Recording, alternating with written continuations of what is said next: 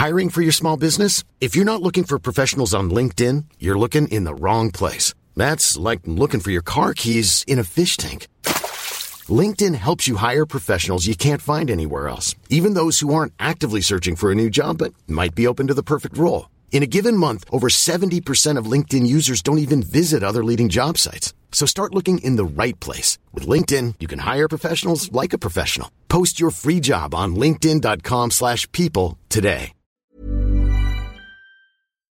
Hej alla innebandyvänner! Välkomna till en ny säsong 2021-2022. Det här är avsnitt 41 av Fredrikssons innebandypodd. Den här gången har vi med oss Marcus eh, Puskala. Han är född den 20 december 1972 och han är förbundskapten för U19-landslaget som om några veckor ska åka till Tjeckien och spela VM. Eh, tanken är att man ska vinna tillbaka guldet, guldet som Tjeckien har. Det har spelats 10 VM-turneringar hittills. Sverige har 5 vinster, Finland har 4 vinster och Tjeckien är regerande världsmästare när man vann mot Sverige med 8-2 i den senaste VM-finalen som spelas i Kanada 2019. Den här gången spelas det i Tjeckien. Vi kommer prata med Marcus om eh, årets trupp. Vi kommer prata om eh, förväntningarna och eh, vad han ska göra i framtiden. För det är faktiskt bestämt att han eh, efter VM slutar. Men nu tycker jag det är stor tid att vi släpper in pucken och eh, detta avsnittet. Nu kör vi!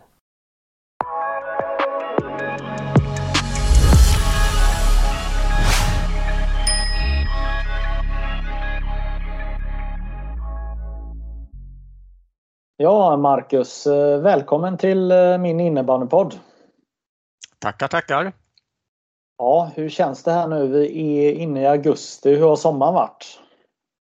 Ja, men den har varit varm känns det som. Vi har ju lite, jag bor ju här i Uppsala och vi har ställen dels i Småland och något ställe här uppe i Roslagens skärgård som vi åker lite emellan. Men det har ju varit, det har varit varmt och man har ju liksom varit tvungen att vara kvar innanför landets gränser med, med corona och pandemin som rasar. Så att, men det har varit en varm och ganska lång sommar tycker jag ändå. Mm, ganska mycket idrott. Vi har haft eh, fotbolls-EM och eh, OS har precis avslutat. Vad, om vi börjar med fotbolls-EM, hur eh, tänker du tillbaka på den turneringen? Dels är ju svenskarna är ju häftiga hur, men hur Janne och kompani lyckas forma ihop det här laget och liksom ta det, eh, ta det så pass långt. Det hade ju kunnat gått ännu längre med men det, marginalerna är ju små så att det, det är klart att den där eh, utvisningen blev lite, Eh, lite jobbig i förlängningen där mot eh, Ukraina var det va. Eh, och sen är jag alltid lite grann att om man inte hejar på, på Sverige då är jag svag för italienarna. Så, att, så att det, för mig var det ju Eh, det har väl med generationen och Serie A och allt det här lite, lite grann. Men jag, eh, så fort Sverige inte var kvar så var det ganska klart att jag, mitt hjärta fanns hos italienarna. Så är det. Så det var ju kul. Ja, just det. Eh, OS eh, sändes ju på, eh, inte de här vanliga kanalerna som vi är uppväxta med, eh, Sveriges Television och TV4. Eh, har du kunnat följa OS på TV Bra. Jo, men jag har sett lite grann och sen har jag lyssnat en del på radio. Min, eh, min sambo eh, har hästar och är väldigt hästintresserad så jag har följt både, lag, både lagtävlingarna och de individuella tävlingarna där en del. Och sen är det ju liksom, det är klart att eh, fotbollslandslaget där eh, sticker ju ut med sin prestation och sen det här det trå tråkiga slutet liksom. Det, och det är ju så där brutalt det kan vara ibland. Och den matchen mot eh, mot Kanada, den följde jag faktiskt på, på radio. Gjorde jag. Eh, det var, jag höll upp nästan på att köra av vägen några gånger så det var så spännande. Liksom så. Så det, det, är klart att det sticker ut. Då. Eh, samtidigt så har de gjort en fantastisk turnering tjejerna. Liksom. Och tråkigt att det ska få ett sånt slut så, såklart. Mm. Jag höll ju tummarna på gångkillen där. Mm. Man kände ju verkligen att han var en underdog dog på alla sätt och vis eh, som idrott. Och, men ja, det gick inte riktigt hela vägen för honom. Nej precis och sen stål och kastarna här var ju också en jättehäftig häftig grej. Eh, Simon Pettersson är ju, han är ju bördig från, från Uppland så han är ju precis ifrån krokarna här liksom och även Armand eh, tävlar ju för Uppsala eh, IF så det är för, för Uppsala är det ju har det var ju OS en jättehäftig grej. Dels med några fotbollstjejer som är, som är uppvuxna här och representerar Vaksala eh, tillbaks i tiden och även eh, Arman som tävlar för Uppsala IF och Simon då, som är upplänning. Så för mm. Uppsala var ju OS en jättehäftig grej. Ja, han eh, hade ju egentligen allt att förlora. Det är ju lite så som det har varit för svensk innebandy när det har varit VM-turneringar eh, egentligen för alla landslag. Att man, man åker till ett mästerskap som eh, solklar favorit. Eller hur? Ja, nej så är det. Jag, jag instämmer helt och hållet och det är ju det där kan man se på lite olika sätt. Man kan också se det som att de här prestationerna där till exempel damlandslaget har vunnit alla de här åren på raken. Det kanske är mer så att man ska se, se det som en otroligt häftig prestation. Eh, för alla som vet någonting om innebandy förstår att det där handlar inte om att ställa ut skorna utan det är ju två, tre jättetuffa matcher som liksom så jag tycker mer att man kanske ska se det som att vad fantastiskt när de här landslagen har vunnit eh, de här täta turneringarna. Sen är det ju på här sidan törstar man ju efter ett guld, så är det både U19 och seniorlandslaget inräknat så, såklart. Men visst är det lite så här när man eh, följer OS varje gång det är och så tänker man på innebandy och man tänker Åh, kan inte innebandy vara med? Och så ser man många av de här andra sporterna, landhockey och eh, ja, nu såg vi till med basket, tre mot tre. Och, eh, hur tänker du eh, kring det? Jo, jag kan, ja, absolut. Jag tycker att det kunde vara jättehäftigt att få med innebandyn. Den är, innebandyn är ju mycket större än vad, till och med än vad, än vad jag fattar. Den, den är ju, finns ändå i ganska många länder. Sen är den ju liten i många länder. Sen kan man tänka så här också att det finns ju sporter som inte ens vill tävla som är med i OS. Skateboarden har ju liksom, och några av de här sporterna har ju liksom inte riktigt, det är inte det som är deras grej, utan men de är ändå med i OS och innebandyn, vi vill ju tävla. Vi vill vara med. Så att, nej, jag tycker att det vore, det är lite på tiden kan jag tycka. Ja. Jag faktiskt kollar lite, jag brukar kolla lite på landhockeyn där och försöker känna mig in i eh, deras sätt att spela och hur de agerar. Följer du landhockeyn landhockey någonting? Jag, jag såg på landhockeyn när jag var yngre en hel del när det var de här, eh, när, ja, framförallt när det var OS och sånt. Och sen, sen var landhockeyn skapligt stor i Uppsala ett tag också. Jag vet att det var framförallt på damsidan var det lag som var till och med kanske var framme och vann SM-turneringar och sånt. Men den har somnat in här i, i Uppsala. Den var ganska stor.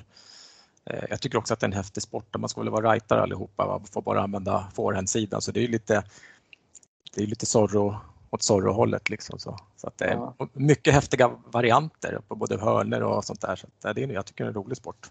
Ja, just det. Eh, nu tycker jag vi lämnar eh, fotbollen och eh, OS här och eh, jag tänker att vi eh, att du får berätta helt enkelt hur du börjar med innebandy. Du börjar ju otroligt tidigt, tidigt 80-tal eh, om jag förstår det rätt. Kan du berätta hur, hur allt började för dig? Jo men eh, absolut. Jag, eh, jag växte upp eh, av mina, från att jag var 6-7 år i en, en, förort i miljonprogrammen som hette, som hette Gottsunda. Eh, och där fanns det innebandy. Eh, och vi alla, man, som barn höll man på med fotboll men jag fastnade för innebandy ganska tidigt så jag letade någonstans så kan jag hitta det där medlemskortet från 1981 eller möjligtvis 82 och det var ju jättetidigt. Då hade vi en det var en liten förskola där det fanns som en badmintonplan där man kunde spela tre mot tre. Där var vår verksamhet så att säga. Och vi spelade ju så, så alltså, när vi fick om man säger så. Så det var väl några träningar i veckan. Sen gick ju vi dit och liksom frågade om vi kunde få spela och ibland var det ju verksamhet där så det gick ju inte. Eh, sen när vi blev äldre blev vi lite mera kreativa så då lämnar man ett fönster öppet där lite på glänt så man kunde liksom smyga sig in på kvällarna och spela och sen när inte det gick så hade man ju andra metoder. Eh, nu är det preskriberat förstås då, att för att ta sig in. Så vi var ju där och spelade när vi fick helt enkelt. Eh, och vi var en fem, sex grabbar och tre mot tre på liten plan och det var liksom då Gottsunda IFs kärnverksamhet. Liksom så eh, mm, mm något man konstaterar att eh, dagens teknik med larm och hela den här biten hade ju ställt till det för, eh, för er, eller hur? Ja, jo men det hade det. Vi fick ju många, det blev ju, vi var ju liksom, vi var väldigt, det var ganska ofta som vi var på fel sida av vad som är vad som är tillåtet i både det ena och det andra sammanhanget. Liksom. Men det var ju ändå en, en lärorik uppväxt. Så, eh, idag så, så ser det helt annorlunda ut. Idag behöver ju barnen och ungdomarna nästan ha allting serverat för sig så det är en helt annan en helt annan en helt annan miljö att växa upp till kan jag tycka. Jag, jag, kan, jag kan tycka att barnen missar mycket idag. De går, miss, mm. går miste om mycket. Men att bo i ett sånt här miljonprogramsområde det betyder ju att det är mycket ungar eh, på samma plats och i vissa fall finns det ju pingisrum och det finns eh, källarutrymmen där man kan vara och hålla på och sporta och hela den biten. Så det finns ju positiva saker också med, med eh, det här, eller hur? Ja, jag håller med dig helt och hållet. Det är precis så jag ser på det också. Det fanns precis den där pingislokalen där i höghuset där jag bodde som man kunde få hyra någon timme här och där och man klättrade i träd. Så att, fastän det, de är ofta uppbyggda så de här programmen att det är ju mycket betong men det är också mycket grönt och mycket skog. Eh, så man klättrade i träd och cyklade liksom på cyklar och var ju ute hela uppväxten så att det liksom, fastän det var eh, också mycket stökiga miljöer så var det liksom också man mötte folk från olika kulturer, jätteplus. Eh, nu är ju så är samhället liksom segregerat så att jag hade ju inte på det sättet så är jag jättetacksam för min uppväxt att det har berikat den, att man har liksom lärt känna olika typer av människor och eh, hamna i olika typer av situationer så, mm. redan när man var ung. Ja, vem var du i allt det här då? Var du en stökig kille eller? Ja, jag var väl det liksom också, men, men jag, någonstans så var jag inte en av de absolut stökigaste för de, de, de gick det ju inget bra för överhuvudtaget. Så.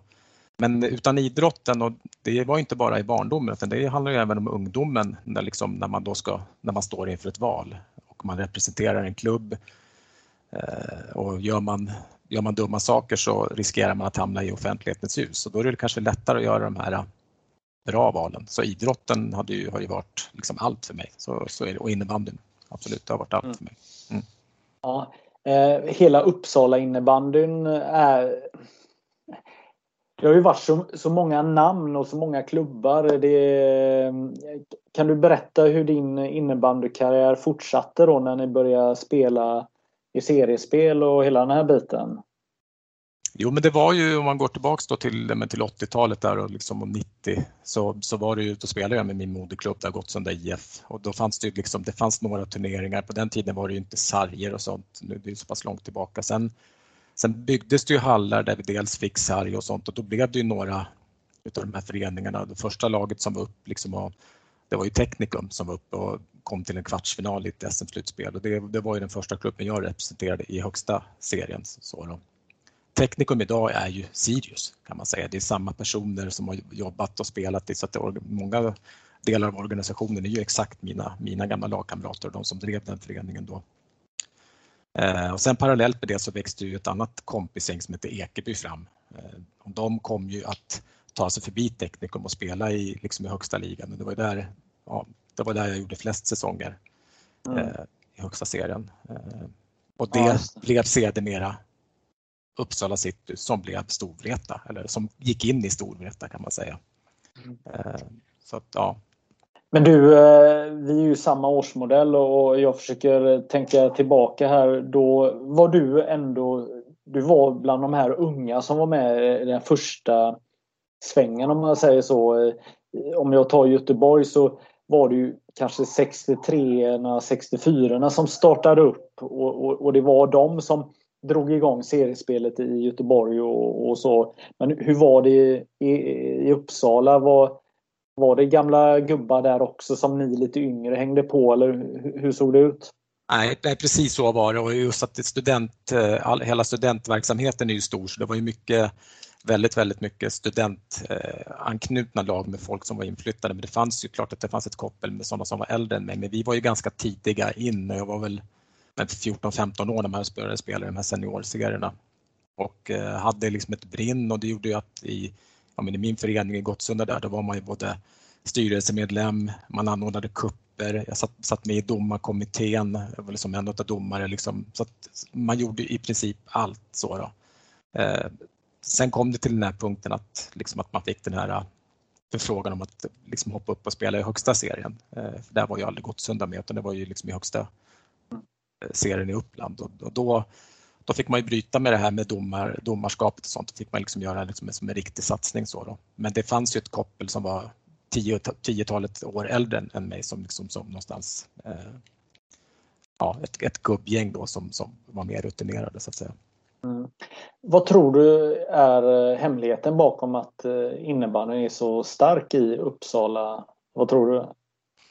Ja, men väldigt länge så fanns det ju en, en bredd och licensunderlaget är väl någonstans i Uppland, det är väl kanske femma i, i riket någonstans. Men sen idag så skulle jag ju hävda att ja, men det handlar ju väldigt mycket om Storvreta innebandyklubb. Det, det, det, det, är svårt att komma ifrån och det är inte bara deras representationslag utan det är ju det är deras kupp, det är deras internationella samarbeten och Eh, nu är inte de ensamma i Sverige utan det finns ju fler klubbar som, som, som är starka både liksom, ja, runt om i Sverige. Jag tror att de, de klubbarna är viktiga men skulle man ta bort Storvreta IBK från, från Uppsala Uppland då, då försvinner väldigt, väldigt mycket. Sen finns det andra klubbar med. Sirius gör sina intressanta satsningar nu på damsidan men utan, utan Storvreta och Storvreta-cupen, det, det har ju hela, hela deras inträde har ju varit monumentalt i uppländsk eh, idrottshistoria skulle jag vilja säga. Då är det dags för en, eh, ett nytt grepp i podden här. Ehm, du ska få presentera din Hall of Fame, alltså personer som har betytt mycket för dig i din innebandykarriär. Ja, nej men ehm, eh, spännande. Jag, jag, ska börja med att, lyfta en, en, för de inbitna, en tränarlegend som, som heter Janne Mattsson. Eh, Bördig från Mora som, som, som var den första Eh, liksom, tränaren som jag mötte på som hade liksom ett, liksom ett tränarskap och ett ledarskap. Han har haft ganska mycket betydelse för mig både med, med, med det spelsystemet som, som numera har blivit förknippat med Storvreta faktiskt. Då. Eh, och var också en, eller är också en väldigt, väldigt häftig och eh, principfast person. Så det skulle vara den, den första eh, personen att lyfta då, också med tanke på kronologisk ordning där. Ja, vad är nyfiken, vad var det bästa med han tycker du som ledare? Nej, men jag skulle säga att det var den här principfastheten eh, som jag tycker är väldigt viktig. Jag skulle säga att det kanske är den största nyckeln som ledare, att man kan våga vara konsekvent. Eh, och där, där tycker jag att han hade, har en, hade en jättestyrka. Med små medel så lyckades han få oss att kunna prestera väldigt, väldigt bra i det här laget. Då och sedermera bygga en modell som har både hjälpt Haninge och Storvreta till, till, till, framgångar faktiskt. Mm. Nästa person då? Mm, ja, men då skulle det vara, då tänker jag på min barndomsvän Johan Davidsson som jag, som jag spelade ihop med eh, Eh, de åren jag var där i, i högsta ligan. Jag kom ju aldrig riktigt upp på den nivån eh, ja, men där han och några av mina lagkamrater var som spelare. Men vi kompletterade varandra, varandra ganska bra framförallt så vi, var vi väldigt goda vänner och han, han är en väldigt ödmjuk person. Och det, det kan vara svårt eh, när man ser idrottsmän som, som har attityd och som har karaktär och som har vinnarinställning så kan man ibland förväxla det och tro att det handlar om något annat. Men han är en extremt eh, varm och ödmjuk person och en väldigt god barndomsvän och vi spelade många år ihop eh, på den tiden det begav sig. Ja, han eh, fick en massa fina år sen i Haninge bland annat. Och han, han är ute och tränar rätt mycket nu för tiden va? Ja precis, jag följer honom på sociala medier. Först har han väl klättrat en del och nu tror jag att han är väldigt fast på cykling. Vi har inte så mycket kontakt idag men, men jag tror att han har klättrat en hel del och nu är han nog väldigt mycket på, på cykling har jag förstått. Jag har också sett det. Ja, spännande. Nästa person då? Eh, ja, men eh, då blir det ju också en person ifrån samma era och eh, då, då vill jag ju lyfta Johannes Gustafsson. Han är ju han är några år yngre, tre år yngre än mig, men jag kom att liksom stöta på honom när, när vi började spela tillsammans i Ekeby och det är också en, en eh, väldigt intressant person. Sen har han ju sina, sina meriter som innebandyspelare, men han, hans person är otroligt intressant. Man kan ha diskussioner med honom om historia, kultur, eh, ledarskap, eh, filosofi, värderingar. Och, alltså vi, vi skulle kunna sitta och prata i, i dygn om allt. Musik, musik inte minst, måste jag också lyfta här. Visst, det, det, här var ju liksom bakre trean i en, i en femma i några år i, i, det här Uppsala-laget. jag, Johan och Johannes då, i några år. Så att, men Johannes känns det som att jag vill lyfta här i de här sammanhangen också. Då. Nästa person. Mm, ja, men då, då ska vi framåt lite grann i tiden och då vill jag faktiskt lyfta Patrik Edgren som jag jobbade ihop med i fyra år. Eh, alla stabsmedlemmar har varit fantastiska men Patrik och jag jobbade i fyra år ihop som, som närmsta kollegor. Eh, och det blev en lite ny bekantskap för mig eh, men eh, jag tror att han, jag kom att lära mig väldigt mycket i det samarbetet som vi hade. Egentligen så blev det lite grann en Storvreta och AIK möts här. Hur ska, hur ska det här gå?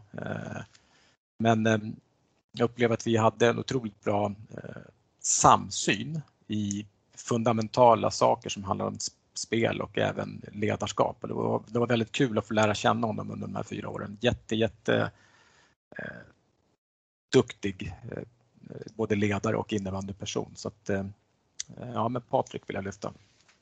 Mm. Och vem eh, slänger vi in som sista person? Ja, då blir det min nuvarande kollega Johan God. Eh, vad blir man då? Blir man västgöte när man är från Borås? Det blir man va? Ja, det är väl så. Ja, han är nog inte från, han är från närheten från Borås, men han flyttade mm. upp till Uppsala här för en 7-8 år sedan och eh, har ju liksom tagit liksom innebandy-Sverige lite med storm också med sitt engagemang och med sina eh, olika plattformar och sånt. Och, eh, framförallt så är det en person som alltid är positiv eh, och sprider den här positivismen runt omkring sig, har en lösningsorientering och eh, eh, ja, men det är en otroligt god kollega och vi och också att vika sitt liv åt innebandyn som han har gjort. Att när inte hans spelarkarriär har tagit någon fart på någon elitnivå så har han liksom vikt sitt liv åt det här med att driva innebandyfrågor och det är de, de personerna är otroligt viktiga för, för sporten. Så, så att eh, det är med Johan. Så. Mm. Härligt gäng, bra, kul, bra val. Ehm, eh, tänker, du är född 20 december. Eh, det är ju slutet på ett år. Eh, hur har det påverkat din karriär? Eh, att man är i slutet av ett år. Eh, har det, har det satt några hinder i din karriär? Ja, jag tror absolut att det gjorde. Jag var liksom eh, ganska liten eh, så när, när jag växte upp ändå. Jag växte liksom sent och jag vet att jag tror att det var ganska sen in i puberteten. Jag tror liksom också att jag faktiskt växte en del under, i kroppen under de här första liksom, högsta serieåren. Så, så att eh, det har påverkat en del tror jag. Eh, och det kan man också säga, som spelare hade jag ju alla roller i de här lagen. Jag var ju liksom en en av stjärnspelarna som spelade powerplay, satt och gnuggade bänk i säsonger eh, och jag var mer en lagspelare så jag har egentligen provat alla rollerna. Så då. Eh, men jag tror att det kan ha påverkat en del eh, och många som man hittar andra vägar fram. Det, det är mm. så det blir. Det är även sådana som kanske liksom har andra utmaningar med kroppen så, så får man hitta andra vägar fram men det kan nog ha påverkat en del tror jag. Eh, varför jag frågar är ju att jag tänker lite på den rollen som du har haft de senaste åren som eh, förbundskapten för eh, U19-landslaget. Det kan ju vara påverka en del när man är född på ett år. Eh, hur har det sett ut för er under de här uttagningarna ni har gjort? Har du någon koll på det? Ja, eh, jo absolut och det finns ju den här eh, teorin om relative age effect och det här med, med första kvartalet och sådana här saker som, som där har funnits en hel del siffror och uppgifter om, om det. Nu, nu, nu, tror jag att det där har blivit lite bättre innebandy. Jag tror att det har blivit lite bättre. Eh, sen är ju vi på gott och ont fast i ett kronologiskt tänk i hela som land. Vi håller på att räkna våra kvadratmetrar på våra bostäder som inga andra gör och vi sitter fast, lite fastrutade i det. Och tyvärr så mognar man ju olika. Ehm, så att, nej men det, det, är klart att de delarna finns med och ska man ut och spela på, på internationell nivå då är ju det fysiska inslaget väldigt påtagligt. Ehm, det är, så, det är så det är, men vi har alltid försökt att i de lägen vi kan motivera de beslut vi tar ehm, och framförallt är det en fråga om att motivera dem som, som inte riktigt har kommit till den, den fysiska nivån när de är 18-19 år. Det kan ju hända senare. Att liksom försöka hitta sätt att motivera dem till att fortsätta spela. Så att det, det där finns med i tankarna hela tiden i förbundskaptensuppdraget. Det gör det. Mm. Sen tänker jag också, det är ju lite varannat års eh, upplägg också med eh, turneringar. Eh, är man född på fel eh, eh, år, fel år så, så blir man ju inte eh, jättegynnad i det här systemet. Det är väl också ett dilemma tänker jag, eller? Mm, absolut, jättedilemma. Det, sen är det så här att man jämför men Sverige är ju Sverige, vi är ju lite speciella liksom utifrån dels hur vårt land ser ut, det är lång, långt avlångt. Eh, skolan, om man tar, tar som, som en parallell, är ju, har ju varit liksom en liten tendens att man, man hamnar i en mitt, mittfåra. Man når några få, de här som är ute på kanterna av, av olika anledningar, de når man inte riktigt till. Och ibland kan jag känna att idrotten är lite likadan. Eh, och där tror jag så som konkurrensen ser ut internationellt sett idag så är det att de andra som konkurrerar med oss, de, de är lite tidigare på att liksom identifiera de här, de här duktiga, ambitiösa spelarna. Eh, så de kommer fram lite tidigare i de andra länderna. Man kan ju bara titta runt omkring de 98 som vann, vann U19-VM. Det är många som har fått en, en karriär som har tagit fart på. Tjeckerna senast med deras toppspelare, det är ju redan etablerade topp internationella spelare. En kille kommer hit och stänker in tre, fyra baller i en superligamatch direkt och folk förstår ingenting. Men vi som har jobbat med det, vi har ju sett det där i tre, fyra års tid att de, att de är så här duktiga. Så där har vi en jätteutmaning. Inte minst med allt, man kan också fråga vad innebandy är. Men innebandy är ju en, en sport som handlar om evenemang, glädje, arrangemang. Det, och så står vi inför ett val att ska vi ha den här kuppen eller ska vi spela det här STF-SM, då ska vi alltid göra saker. Mm. Innebandyn står stilla, det stampar nu. Liksom. Vi ska göra mer saker med de unga. Och är det så att, är det, så att det blir fel, då är det en ledarskapsfråga. Det finns ingen modell som kan råda bot på det, utan det kommer komma tillbaks till att ledarna gör sunda, gör sunda beslut och har sunda värderingar. Men man ska heller inte glömma bort de unga ambitiösa spelare som verkligen vill framåt. De, de är jätteviktiga att, att äh, greppa tag i. Likväl de som, som, som mer bara vill spela för att det är kul och vill bara fortsätta spela länge. Men båda är viktiga. Och jag, min känsla är att vi hamnar lite grann i mittfåran ibland. Där. Men hur, hur ska vi få ihop allt? Hur, hur ska det bli eh, en fantastisk eh, pyramider uppåt så att alla går den här eh, utvecklingskurvan så att vi får fram många bra spelare och många som vill spela. Eh, jag menar, du har ju då varit med som spelare under den här gyllene tiden eh, när eh, innebandyn gick från noll till eh, 10 000 till 100 000 spelare och eh, man tävlade hela tiden. Man åkte på turneringar och spelade 7-8 kupper per år och spelade seriespel. Och idag har vi inte så mycket tävlingar kvar i vår verksamhet. Nej, och det, sen har ju organiseringen krypit ner väldigt långt i åldrarna, Alltså egentligen så Eh, med SIO-modellens inträde, de här färgerna, om man då skulle titta på vad som händer på, för en pojke eller flicka som är 10 år och fundera på vad är skillnaden mot att spela i division 1 idag? Då skulle jag säga att det är ingen skillnad. Eh, det står 0-0 på tavlan, absolut, det är en skillnad. Men i realiteten så är det klart att alla vet hur matcherna slutar om man vinner eller förlorar. Och man, man är kanske tvungen att träna för att kunna få med, vara med på matcherna. Och precis likadant hävdar jag att det är på division 1 och division 2 nivå med. Man tränar ett par, tre gånger i veckan och man spelar matcher för att vinna dem. Mm. Eh, så det, det, som, det som behöver fram, det är att leken behöver fram. Att de här, de här ungdomarna ska ju liksom, det är glädjen som är det viktigaste. Det behöver inte vara så organiserat som det är idag tycker jag. Utan man kan åka på en kupp och sova på ett hårt underlag och uppleva roliga saker, vara ute och busa och, och sådana grejer så att glädjen finns kvar. Det behöver inte dö i en, i en tråkig organisering. Vi vet ju redan vad som händer, det är att folk slutar tidigt då, man, man ledsnar. Eh, men ta Patrik, min kollega då, som jag hade i 19 han höll på att spela till han var 40 år, men han började inte heller spela organiserat när han var 6, utan det kanske han gjorde när han var 13-14. Mm.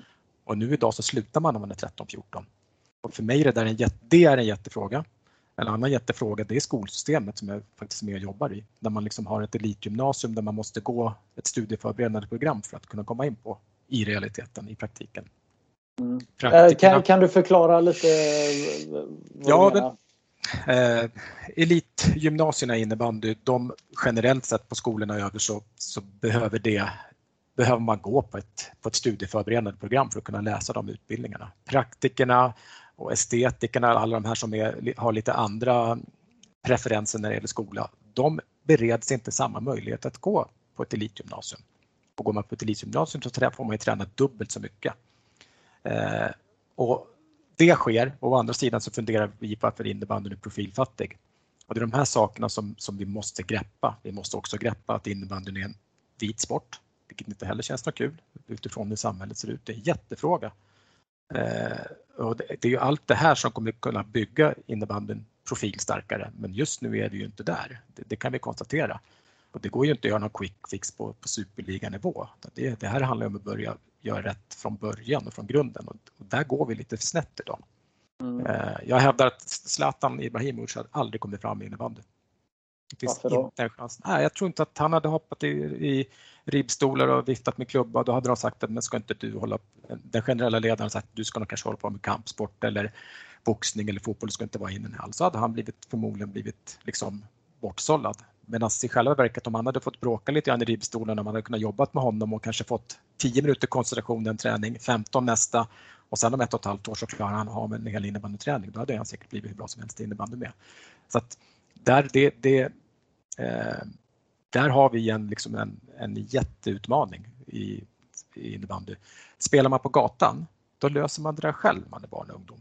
Då, då behöver man inte ha en, en domare eller ledare, det är blodigt allvar, men man löser det själv. Men nu så är den här organiseringen, den här struktureringen av innebandyn, ja, jag tror att den ibland eh, slår fel. Mm. Vad är det vi är rädda för då? Alltså, vi kan inte ha någon som klättrar i ribbstolarna.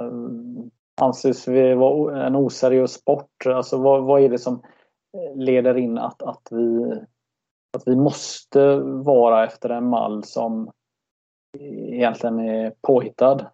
Ja, jag tror att det är det där att det man inte riktigt förstår, det, det, det, blir, det blir svårt och det tar man ofta avstånd ifrån. Det är, liksom, det är den här frågan med normer och det så jag tror att det, liksom, att det är sådana saker, att man förstår inte riktigt eh, hur, man ska, hur man ska göra att hantera eh, barn. Och ramarna vi sätter är liksom fel ramar. Eh, man kan inte stå i ett led på en, på en övning när man är ett litet barn, man ska få leka i 5-10 minuter. Det ska vara lekfull träning och sen så kan en mm. ledare samla in killarna eller tjejerna igen och så har man en kort genomgång så kan man lek, ha en lekfull träning i 5-10 minuter till. Liksom.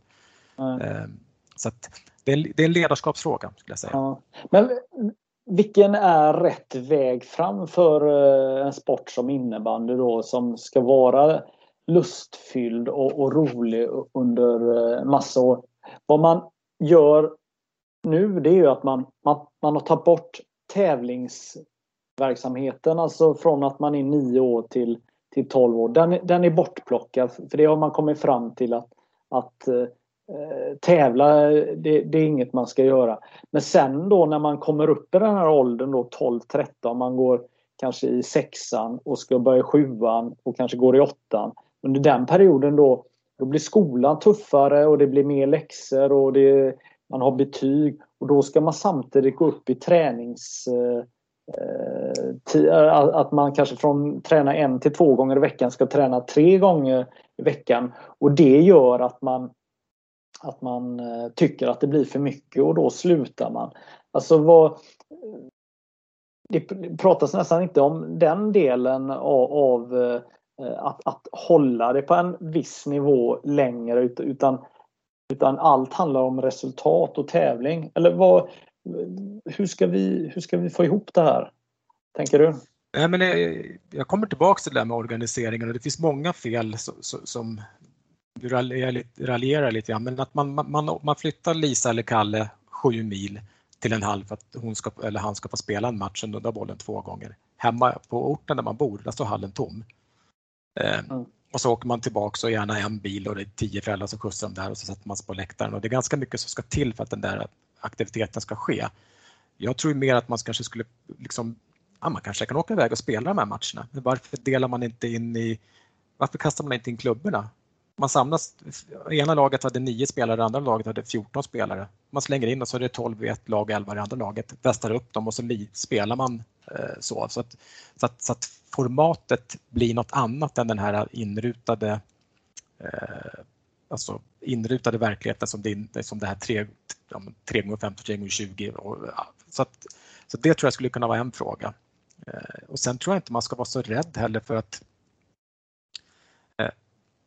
SIO-modellen är ju en fantastisk modell, den är ju banbrytande, den har liksom till och med varit förebild till svensk idrottsstrategi 2025. Så det är jättebra, men det har kommit en liten tävlingstabu med modellen. Det har medfört en tävlingstabu som jag tycker är lite olycklig. Eh, tränare som är lite, lite, lite vakna på hugget, de ser till att jobba med de här frågorna på träningstid och beskriva liksom att man vinner matcher, man förlorar matcher, man släpper in mål, man gör mål. Men det är inte så viktigt när man är ung utan när matchen är färdig, då är den färdig, då är den borta. Den kommer inte dokumenteras eller arkiveras, det kommer inte stå i Göteborgs-Posten eller Uppsala Nya Tidningen den matchen, det, det, är borta. Så när nästa match börjar igen, då är alla våra spelare världsmästare igen. Mm. Eh, och så spelar man en match till och så gör man antingen mål eller släpper in mål och vinner eller förlorar den matchen och så är den slut. Och nästa gång man kommer till en ny match så ska man liksom gjuta mod i spelen att de är världsmästare återigen. Och så går det där runt, runt, runt, runt. Mm. Eh, men nu blir det som att, det liksom att, att hela den aspekten tenderar att försvinna och jag tycker att det är en viktig del att lära spelarna den, den här delen av idrotten, att hjälpa dem med det. Eh, när jag har, har, har träningar, liksom, jag brukar fråga om det, vissa tycker att det är jätteviktigt att vinna och förlora och göra mål och släppa in mål. Och, jaha, Ja, du, hur känns det? Jag blir jättearg om jag förlorar. Men du, det är väl ganska bra. Men vad ska du göra med den ilskan då? Mm. Ja, jag vet att jag ska försöka, kan, ja precis, liksom. då får man jobba med det. Och en annan utav killarna bryr sig inte ett dugg om det. Jaha, då får man ta det därifrån. Men nu blir det som att vi ibland lägger ett lock på hela den grejen och det är ju en, den där elden, det är ju kanske den mest motiverande elden som finns för en idrottare, tycker jag. Ja, jag tänker ju själv när man gick i skolan och det var sista målet vinner och sånt där så man kunde ju kämpa Eh, helt plötsligt så blir det jätteviktigt att göra det här målet. Eller, eller eh, när man spelade och eh, de som förlorar får ta ner sargen. Alltså, eller om man gör mål så får det andra laget göra armhävningar. Alltså, det, den, det drivet måste få finnas i idrotten. Och, men på något sätt så, ja jag vet inte. Det, det, det, det är konstiga tider och eh, jag vet inte vad som är rätt och fel faktiskt. Jag har ingen aning. Nej, och det, det är som om man ska knyta an till, till liksom ung, ungdomar och, och det här med, med spel och sånt så är det ju att nu, nu blir det att man, om man går tillbaks till, till, till, när jag växte upp, vi spelade i den, i den här lilla hallen och spelade tre mot tre, men den stora delen då snickrade vi två stycken mål och så stod den på den mest lämpliga asfaltytan och så spelar man två mot två. Eh, och en enkel grej som, som, som kommer från att spela mot två mot två med, med, med, ett, med ett öppet mål bakom sig, det är ju försvarsspel. Skottlinje, täcka skott. Eh, alltså, ligger man inte i skottlinje och, och förstår den grunden, då kommer motståndaren göra mål på mig. Idag så spelar man inte på det sättet och då har man en målvakt bakom som kan rädda. Så att spelare, unga spelare som kommer upp till, till, till oss idag som är 19, de har inte förstått det här med att ligga i skottlinje, att täcka skott. Det är liksom, för många är det ganska främmande så det är ibland där vi får börja. Mm. Så att den stora mängden eh, spel, den kommer ju inte i organiserad form utan den kommer ju liksom i spontan form. Mm. Och då får man lära sig på sitt eget sätt. Eh, så att, ja, Just det. Eh, du har ju hållit på med innebandy eh, nu nästan i 40 år här men jag tänker att eh, vi ska gå in och prata om när du slutar som spelare och blir tränare. Kan du berätta om den rockaden? För du var med i Storvreta och så blev du från spelare så blev du tränare till säsongen efter. Så var det va? Ja, precis. Nej, men det är helt, helt korrekt. Det var ju 28-29 år där och eh, eh, Storvreta hade ju då försökt att gå upp i några år och vi var ju ett gäng lite äldre spelare som eh, som hade kommit med från, från, från Ekeby Uppsala City-tiden och till sist så, så lyckades vi faktiskt ta, ta klivet upp. Eh, det var ju en grym generationsväxling. Det kom ju otroligt mycket duktiga unga spelare Eh, med betydligt rappare fötter och kvickare teknik än vad, än vad jag och några av de här äldre gardet hade. Så då, då fick jag liksom det beskedet att, eh, att jag fick inte mitt kontrakt som spelare förlängt helt enkelt. Eh, och då är man ju en, en ung kille som inte alls håller med den här sportchefen och det flög ju ett och annat ord eh, över telefonen såklart. Eh, men det samtalet avslutades ju med att du kan komma att få en fråga om att bli tränare för det här laget. Och då kan det ha kommit något annat ord från mig som inte accepterade det här. Men det gick någon, några dagar och några veckor och till sist så funderade jag på det här och så hoppade jag faktiskt på den, den rollen då. Och det, är ju, det här är ju Storvretas första år i högsta ligan. Är det. Ehm, så så var det. Ja, det är ganska jag menar, det är inte så man har läst i Buster att en karriär slutar, eh, om man säger så, att man blir eh, ombedd att eh, ja, ta sina klubbor och gå ut egentligen. Eller? Nej, precis. Och det är ju, för mig var det ett val för mig var det inte ett alternativ att spela med det näst bästa laget i stan utan jag vill, jag vill liksom vara på den yppersta nivån och spela och fick jag inte vara det så då tänker jag att då, då, kan, den liksom, då kan det vara. Mm. Sen har jag ju alltid haft det här draget och ledarhållet även som spelare så på olika typer av sätt så det blev ganska naturligt men det, det som blev tufft det var ju att det var ju alla mina kompisar där. Det var ju liksom mm. mina 20-25 närmsta vänner ehm, och de här tre första åren kommer ju att bli ett, ett stålbad utifrån att spelare skulle få samma besked som jag fick.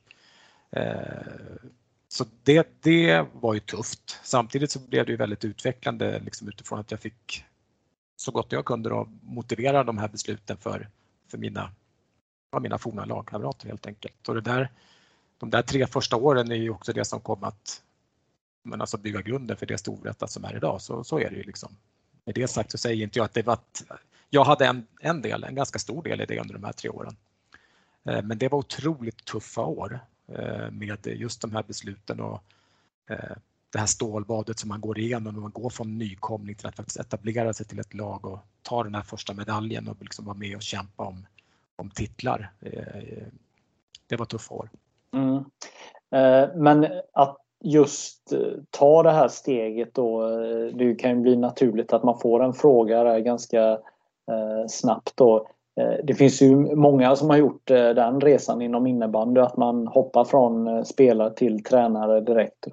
Och då kanske man har varit ledare för ungdomslag under sin spelarkarriär och, och såna här saker. Och, eh, det finns ju många exempel på det även i fotboll och handboll och ja, egentligen alla bollsporter att man faktiskt gör den här eh, Eh, hoppet under en sommar. Vad, vilka utmaningar var det då när du väl blev det då, alltså när det var en ny säsong? Hur, hur nu 20 år efteråt, hur, hur ser du på den här första tiden? Utöver alla de här eh, besluten ni fick eh, ta och säga till andra att eh, ni får eh, röra på er. Men dels var det väl det, där, det som Storvreta stod inför, då var ju innebandyn inte riktigt på den nivån som den är i, i Uppsala idag. Vi hade en, samma sportchef som gav mig det här beskedet kommer jag liksom att respektera jättemycket i efterhand för vi fick ju ett samarbete, vi blev närmsta kollegor i något, några år där. Så mm. Han gick ut och sa att vi, vi kommer att spela slutspel med det här laget om några år och vi var ju så nederlagstippat så det fanns ju liksom inte eh, vi ska till och med, vi är nog inne på att vi skulle till och med ska fylla Fyrishallen här några, några matcher liksom och de andra sa nej, vi ska inte ens in här egentligen. Det är liksom en, inte en chans. Men, eh, så det var ju liksom lite den här, den här naiva nykomlingsinställningen. Så då.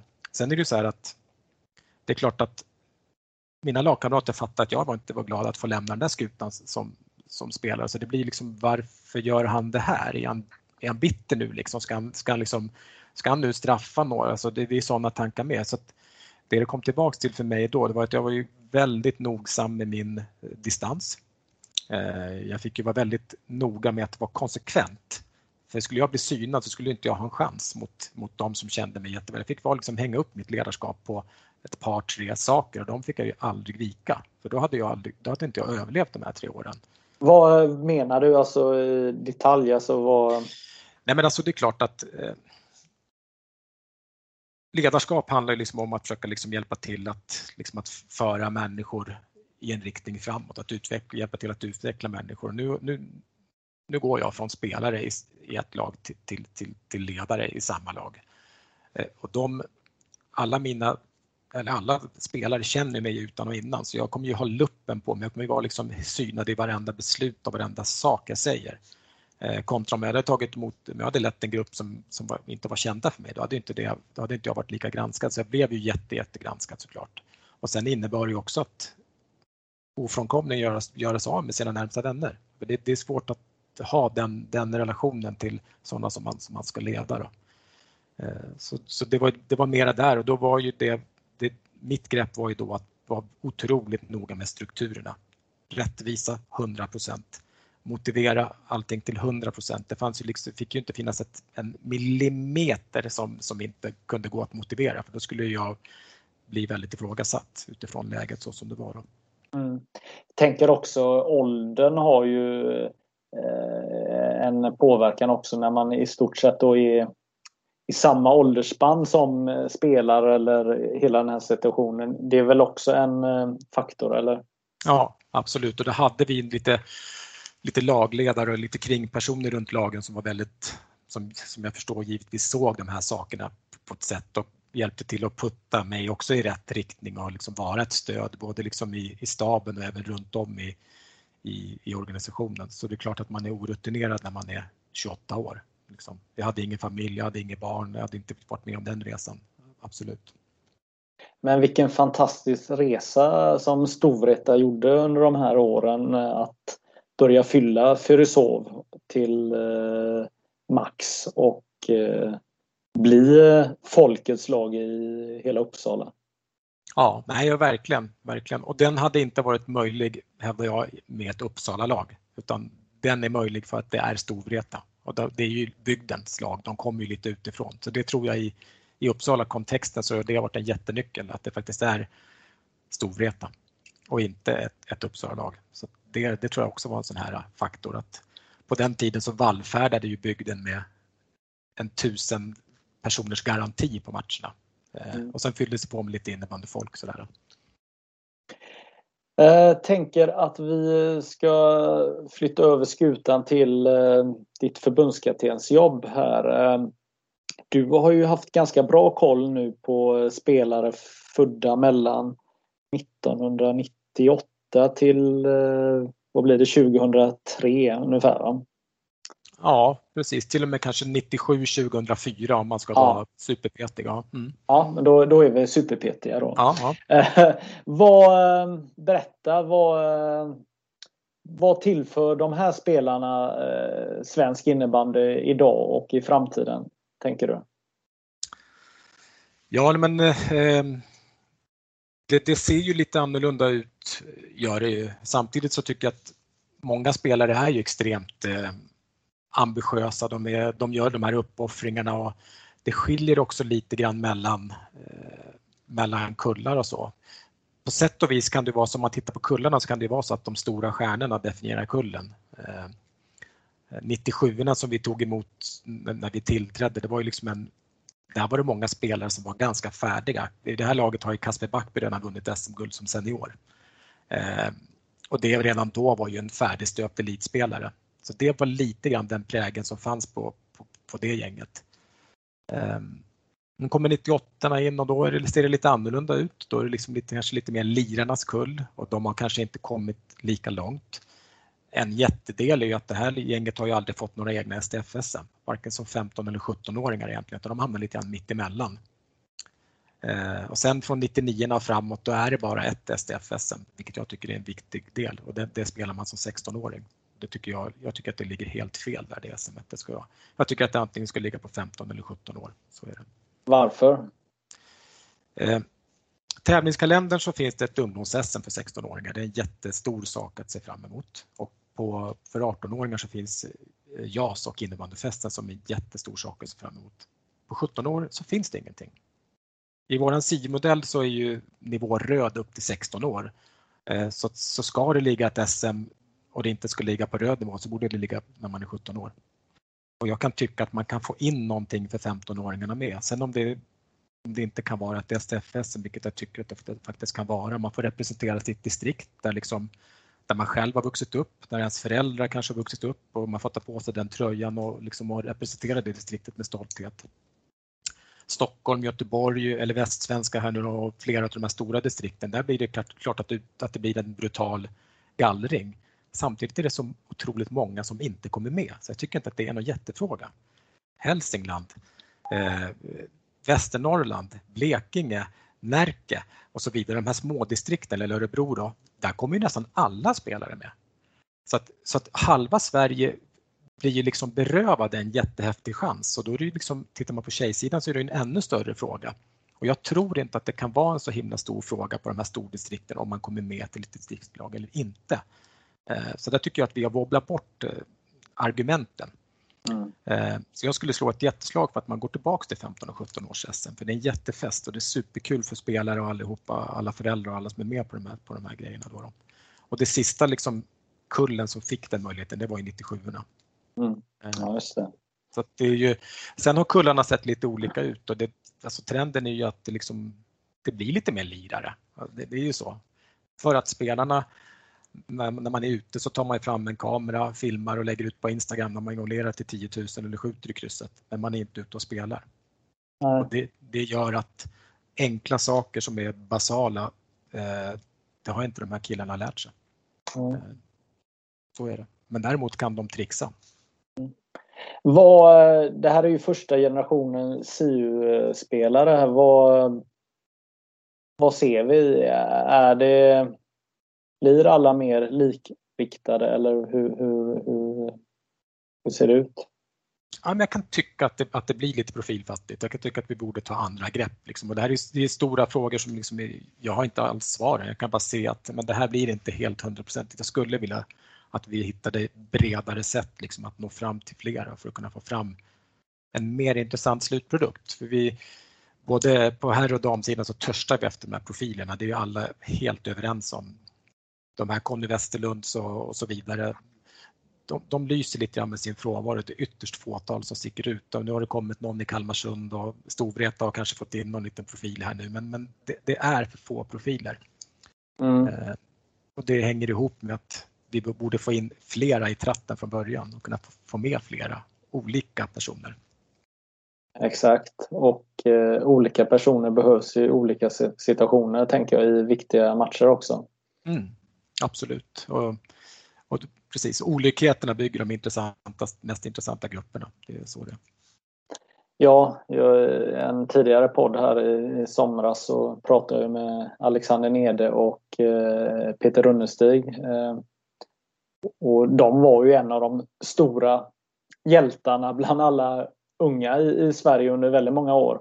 Och de fick ju knappt eh, känna på landslagströjan. Nej, och så, nu, kan, nu känner inte jag dem, men jag, man sprang ju på dem och det, nu hade de Zorro-grejen gemensamt. Men det var ju två personer som stack ut. Alltså det, är jätte, det är två jättehäftiga profiler, både, både Peter och Alexander sticker ju tydligt ut och liksom tar plats och är, ja men det, är, det är profilstarka människor. Så det är igen, för mig är det egentligen, sen var ju Zorro-grejen en, en liten grej i sammanhanget kan jag tycka. Men de, det var ju profiler båda två. Mm. Um, hur ska vi hitta de här profilerna som finns i innebandy och hur ska vi få dem att lysa och synas? Nej, men det, det blir den där ledarskapsfrågan tror jag, liksom, att man liksom bygger de här äh, miljöerna där man kan få där det kan frodas. Så då. Äh, och, och äh, man måste vara ganska tillåtande med det här ledarskapet och få in så många olika typer av både spelare och personligheter redan från början. Jag tycker att vi, vi ska fundera på den här organiseringen, tidiga organiseringen av idrott, om, det, om vi verkligen är rätt på det. Jag är inte alls säker på det. Mm. Um, och sen tycker jag också att när man då har kommit en lite längre bit upp i åldrarna så bör vi hitta sätt att faktiskt eh, inspirera och motivera de som är, som är mest ambitiösa. Med det sagt så är det, inte, det handlar inte om att försaka de som har en resa kvar med sin fys eller sin teknik eller eh, eh, för all del sin, sin sociala utveckling. Det, det, är inte det det handlar om utan det handlar om att försöka liksom hitta ett sätt att nå alla. För idag är ju folk kräsna. Så är det så att blir man inte utmanad och inspirerad då sticker man till Australien och volontärarbetar i fem år eller någonting. Säger man mm. hej då morsan farsan, nu drar jag. Mm. Det, det, är ju, det är ju sanningen så att, så att valmöjligheterna och konkurrensen är ju stenhård idag. Mm. Eh, så där måste vi vara med. Ja. Eh, jag tänker ju att eh, arbeta som förbundskapten för ett juniorlandslag det är ju en fantastisk ära men oj vad svårt att plocka ut eh, det här antalet spelare som ska vara med i, eh, i en träningslandskamp, en eh, turnering eller en VM-turnering. Eller hur? Ja, det är ju det. Det är ju det är ett roligt arbete men det är, den mardrömmen är ju sen när man ska ge tråkiga besked till, till unga spelare. Det är ju den, det, är, det, är det som är den stora baksidan av, av det. Um, så är det ju. Sen, sen har, har, har jag haft ganska god hjälp under de här åren för vi har följt samma, ska man säga, samma metodik och samma logik eh, under alla år och kunnat falla tillbaks på det. Och den har vi varit ganska tydliga med, tycker vi, eh, både till tränare och till spelare och hur, hur vi tänker kring, kring, kring de, de frågorna. Och det blir också lätt för mig att kunna falla tillbaks till när det blir jobbiga beslut att men det var ju det här, det är det här som jag har sagt och det här jag behöver stå bakom. Eh, och det är egentligen det är Svensson-modellen som, som, som vi har använt oss av. Där, liksom där, det är, det, där är fyra stycken aspekter. Det är en aspekt som handlar om eh, sociala eh, saker som har med, med själva människan att göra. Liksom att kunna prata med varandra, att kunna liksom, eh, socialt interagera i en grupp. Det handlar om fysiska saker, alltså snabbhet, styrka, eh, uthållighet och så vidare. Det handlar om det handlar om tekniska saker, hur man behandlar klubba bollar, det handlar om taktiska saker. Så de fyra parametrarna har vi hela tiden gått tillbaks till. Den enda parametern som är, som är konkret, det är ju fysik. Det, det, kan man ju faktiskt det kan man ju mäta i form av tid eller hur mycket kilo och sånt man lyfter, så den är ju, är ju tydlig. De andra tre, de är ju godtyckliga. Mm. Ena gången ska man båga och ha bollen bakom kroppen och nästa gång ska man ha den framför kroppen. Då. Ena gången får man inte ha bara en hand på klubban för då man, oh, herregud, det går inte alls. Och nästa gång ska man ha en hand på klubban. Eh, men saken med en laguttagning, det är att den är alltid godtycklig. Det, den kommer alltid vara, liksom, det kommer vara en subjektiv eh, sak utifrån vad en förbundskapten tycker. Det, det, mm. det, går inte att komma ifrån det. Så till, till, till syvende och sist så kommer det handla och det är det som, som, som bedömningar handlar om. Eh, oavsett om man är i ett klubblag eller om man är i ett landslag. Men det här har varit ett enkelt sätt för mig att kunna falla tillbaks till när man ska motivera för, för spelare och ledare varför vi tar de beslut vi tar och de här, de här fyra aspekterna. Ja, alltså går du bara till ett vanligt klubblag så, så är det ju folk som eh, tycker eh, och har åsikter och, och, och, då är det eh, kanske personer som ser alla träningar, alla matcher och, och är den här lilla bubblan i ett lag och sen kan vi ha ett distriktslag, kan vara samma situationer där, men ett landslag då när det är hela, hela landet. Och hur ska man jämföra någon som spelar på den nivån och en annan spelar på en annan nivå och så ska man jämföra och få ihop och hitta någon form av rättvis... Ja, det, sätter man sig in i det så är det inte så enkelt, eller hur? Nej, det är jätte, det, det är tufft vi följer nu spelarna ganska länge. Vi följer dem utifrån att de är 15 år, de som i alla fall söker RIG om man säger så, så där har vi koll på dem. Och sen, sen kommer ju det här SDF, SDF SM för 16-åringar och då är det 450 spelare ungefär som vi för anteckningar på i alla distrikt och just utifrån de här fyra parametrarna, ja. Eh, det som sticker ut. Så då, då har vi det brukar ge oss en bruttolista på kanske 200 namn. Eh, mm. Och det är ju inte alla såklart. Det kommer finnas folk som vi har missat i det. Liksom. Sen, eh, och sen så trattas det där sakta men säkert ner till lite, lite färre spelare. Sen ska jag säga att Jag är också, tittar också på, men på, på Maggets, eh, det som Magget publicerar, det som andra bloggar och sånt. Och jag, jag har varit ganska noga med att titta och se vad andra tycker för att kunna säga, men herregud, vad är det där för spelare? Har jag missat honom? Ja, det har jag gjort och då lyfter jag luren och ringer till den tränaren. Den här killen har inte vi alls haft koll på. Han gjorde inte STF-SM, han spelar hos dig. Berätta lite grann om honom. Så att där har inte jag någon prestige alls. Sen är det så att eh, det är klart att vi har missat spelare liksom genom åren på ett eller annat mm. sätt, men jag tror inte att vi har vi har ju inte missat spelare 1 till 15. där, blir, där är vi nog ganska pricksäkra, men sen de här, de här spelarna liksom, ja det är klart att det är, det är många som hamnar i skarven där det liksom blir jättetuffa beslut. Så är det. Ja, absolut, och eh, så är det. Och, och, eh, för varje enskild person som får det positivt eller negativt så är det ju jätteviktigt. Så att det, det, det är en väldigt tuff eh, situation utöver den här fina uppdraget som ni har. Så, så det krävs ju ändå sin man att, att palla trycket, eller? Ja, jo men det, det gör ju det. Liksom. Och det, men det I och med att uppdraget är så potentiellt så skulle det kunna vara fem heltidstjänster eller någonting. Nu är det en liten, liten deltid som, som, som jag har och då måste man begränsa det. Mm. Eh, och det gör att jag har ju aldrig duckat för några, några samtal eller för några dialoger. Däremot kan inte jag initiera dialoger med alla klubbar och alla tränare runt om i Sverige för då blir det så att men då ringer jag till, till eh, Pelle i Helsingborg men jag kontaktar inte en annan person i, i Kalmarsund eller, och då, då, då, hamnar jag i en konstig situation. Så att, ja. Men däremot har jag alltid sagt att ring mig, kontakta mig. Någon gång har det varit lite saker på, på sociala medier där folk har taggat mig och då har jag ibland mm. gått in och sagt att det är jätteintressant diskussion. Ring gärna mig om du vill ha svar mm. så kan jag svara ja. på de frågorna. Liksom. Men jag har ju aldrig gett mig in i några duster på sociala medier eller sånt utan men däremot så har det hänt att folk har taggat mig och taggat svensk innebandy och då har jag känt att, eh, att jag bara behövt gått in där och sagt att eh, jag ser att verksamheten som jag är ansvarig för väcker frågor. Är det så att det finns fler frågor kan ni alltid slå en signal till mig så har jag lagt mm. mitt nummer där. Mm. Eh, sådär. Men i grund och botten så handlar det här bara om engagemang egentligen. Ja. Det är bara det det handlar om. Så jag tycker, mm. att, jag tycker att varenda klubblagstränare ska tycka att de har Sveriges bästa 97 eller 00 eller 01. Alltså jag tycker det är, egentligen är det, det är heder åt de som, som brinner, tycker jag. Ja.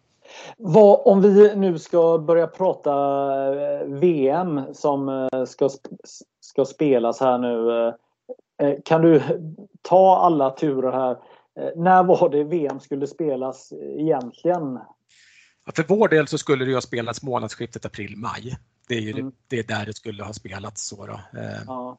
så att, men det, det gör det ju inte för det har ju, april-maj har redan varit så nu ligger det ju ja. istället 25 till 29 september i ja. Tjeckien Brno.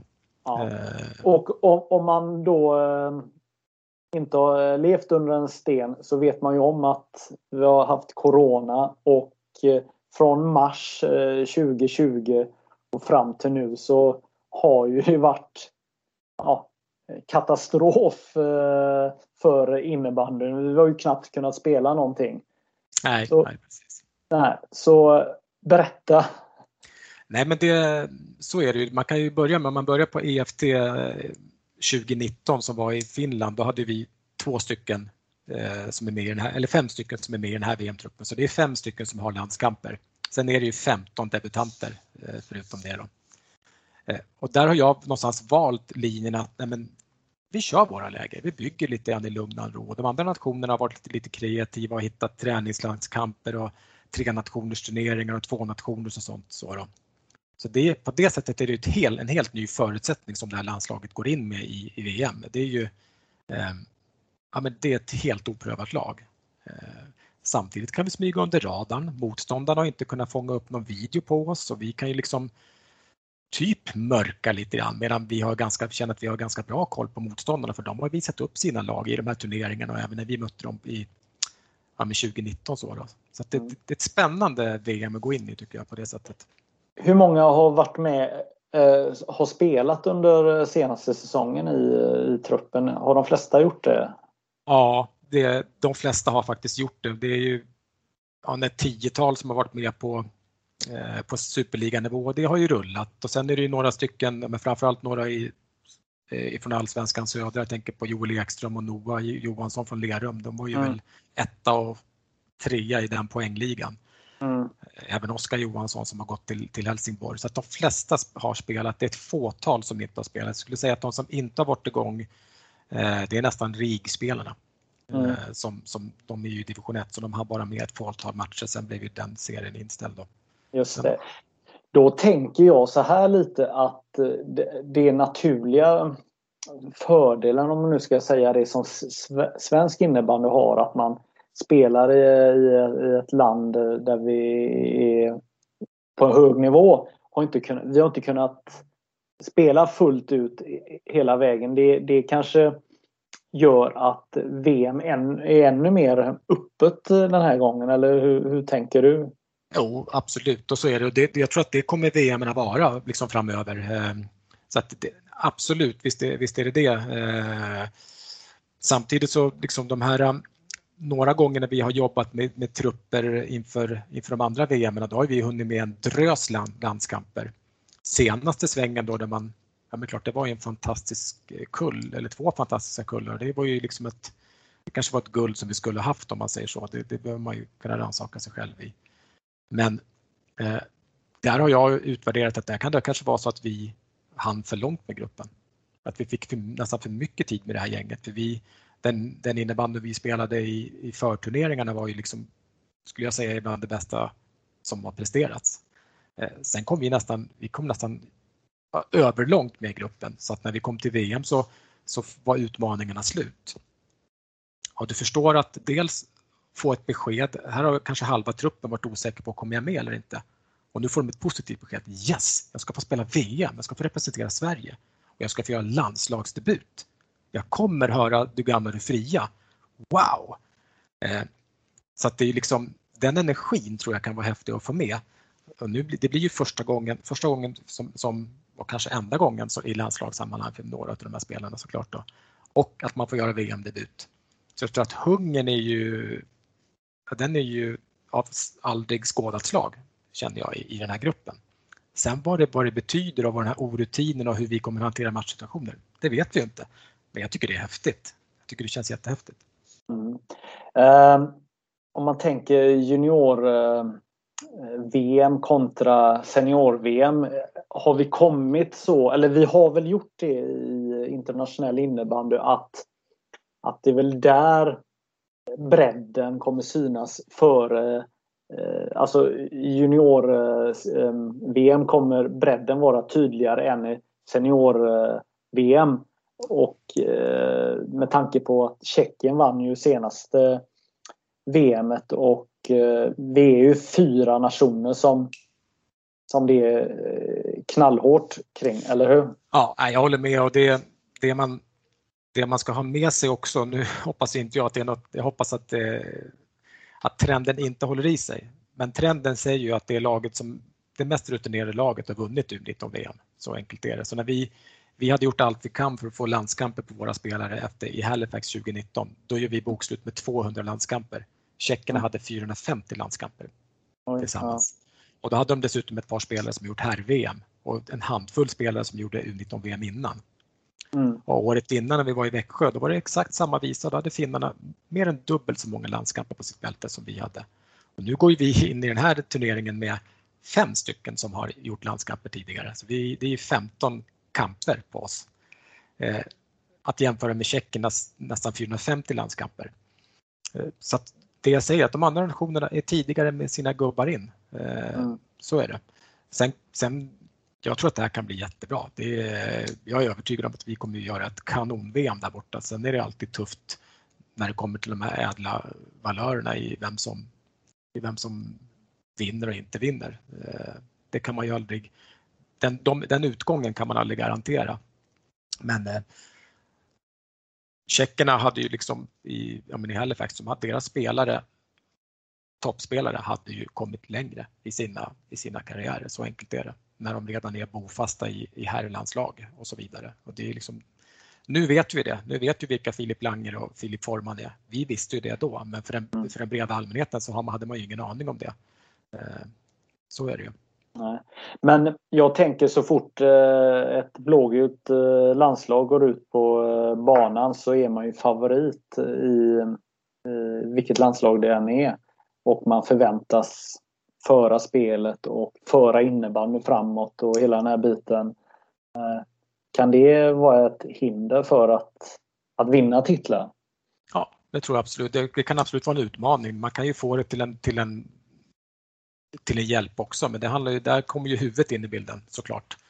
Eh, så att det, nej, det kan absolut vara en, en utmaning eh, och jag håller med dig om att det, självklart ska, rimligtvis ska vi som har eh, liksom fött innebandyn, om, om man säger så, vi som, som har flest spelare har ett favorittryck på oss när vi, när vi går in i turneringar och ambitionen ska ju alltid vara att vinna liksom alla matcher. Men konkurrensen är hård och den hårdnar för varenda år. Liksom. Så är det. Mm. Jag tänker på eh, de, eh, dina landslagskillar, eh, Eh, är de förberedda på att schweizarna, att tjeckerna, att finnarna spelar på ett annorlunda sätt än vad de själva är vana vid när de spelar i, i svensk innebandy? Alltså, har vi spelat mot dem, då, är det med, då har de upplevt det, så då är det enkelt. Men det vi gör är att vi Eh, nu i coronatider så har vi varit väldigt eh, kreativa, så vi har varit ganska mycket möten på Teams. Så det vi, det vi normalt sett gör när vi tar in spelarna på vårt första breddläger är att vi presenterar de tre toppnationerna i ett, eh, med ett videomaterial i vårt eh, analysverktyg där vi beskriver särdragen i deras anfallsspel, i deras försvarsspel, i deras powerplay, i deras boxplay, liksom vilka som är nyckelspelare. Så de, alla spelare får en, en dragning av Finland, Schweiz och Tjeckiens spelfilosofier så som vi eh, har information. Och vi, vi har alltid video där vi beskriver det. Så det brukar vara en timmes dragning per lag. Mm. Så de har sett det. Sen att, att spela internationellt, det är någonting, jag tänker bara på med mina, den andra Storvätarsvängen när vi först ja, vann SM-guld 2012 och sen vann vi Champions Cup 2012 också. Um, och då går man ju hela vägen och då, i ett slutspel så tätnar ju liksom intensiteten och fysiken. Sen kommer vi att ska spela Champions Cup mot sämre motstånd och då är det ännu tuffare. Så att, så att skillnaden att spela inhemsk innebandy och spela internationell innebandy, den måste man uppleva. Den går inte att visa på, på film, det går inte att förstå det utan det måste man verkligen uppleva. Så där är det en jätteutmaning. Där är det bara fem stycken som har upplevt det. De andra 15 de har ju aldrig spelat en, en elitmatch på internationell nivå. Vad är utmaningen när ni spelar en knalltuff match, det vill säga mot Finland? Eh, vi har gjort första perioden när man känner av varandra. Alltså vad är utmaningen för eh, de svenska landslagsspelarna att prestera i andra och tredje perioden? Vad är det de måste eh, leva upp till och, och utföra?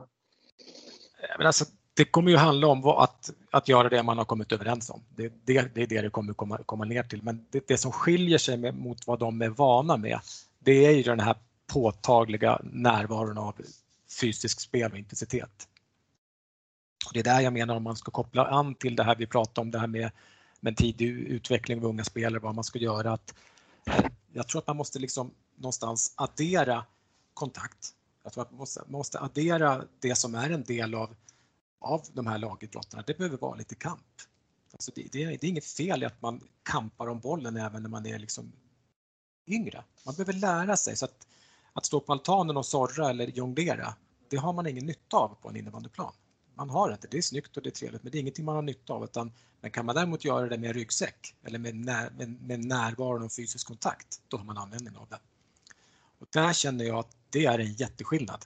För många av de spelarna vi möter, de bryr sig inte om om de har fysisk kontakt. De är nog lite mer vana med det. Medan ta de här innebandyfesterna som har varit under de här åren vi följer JAS-slutspelet. Det är i princip noll intensitet på de här matcherna. Det, det, finns, det korrelerar ingenting med vad det är som krävs på internationella scenen. Det, det är sanningen och alla som har suttit och sett det här skulle intyga om samma sak. Så det, är inget, det är inget bra mätverktyg. Mm. Det är liksom lite petigt från domarsidan, man blåser och det blir inte den riktiga hettan i spelet. Och Ofta har det varit liksom trötta lag i slutet som har spelat en kanske en låg 2-2-1 och liksom riskminimerat och så har det blivit någon omställning åt något håll och så slutar matchen 3-1. Så det, det, det, säger ingenting. Eh, inte om man ska jämföra med innebandy på internationell nivå. Nej.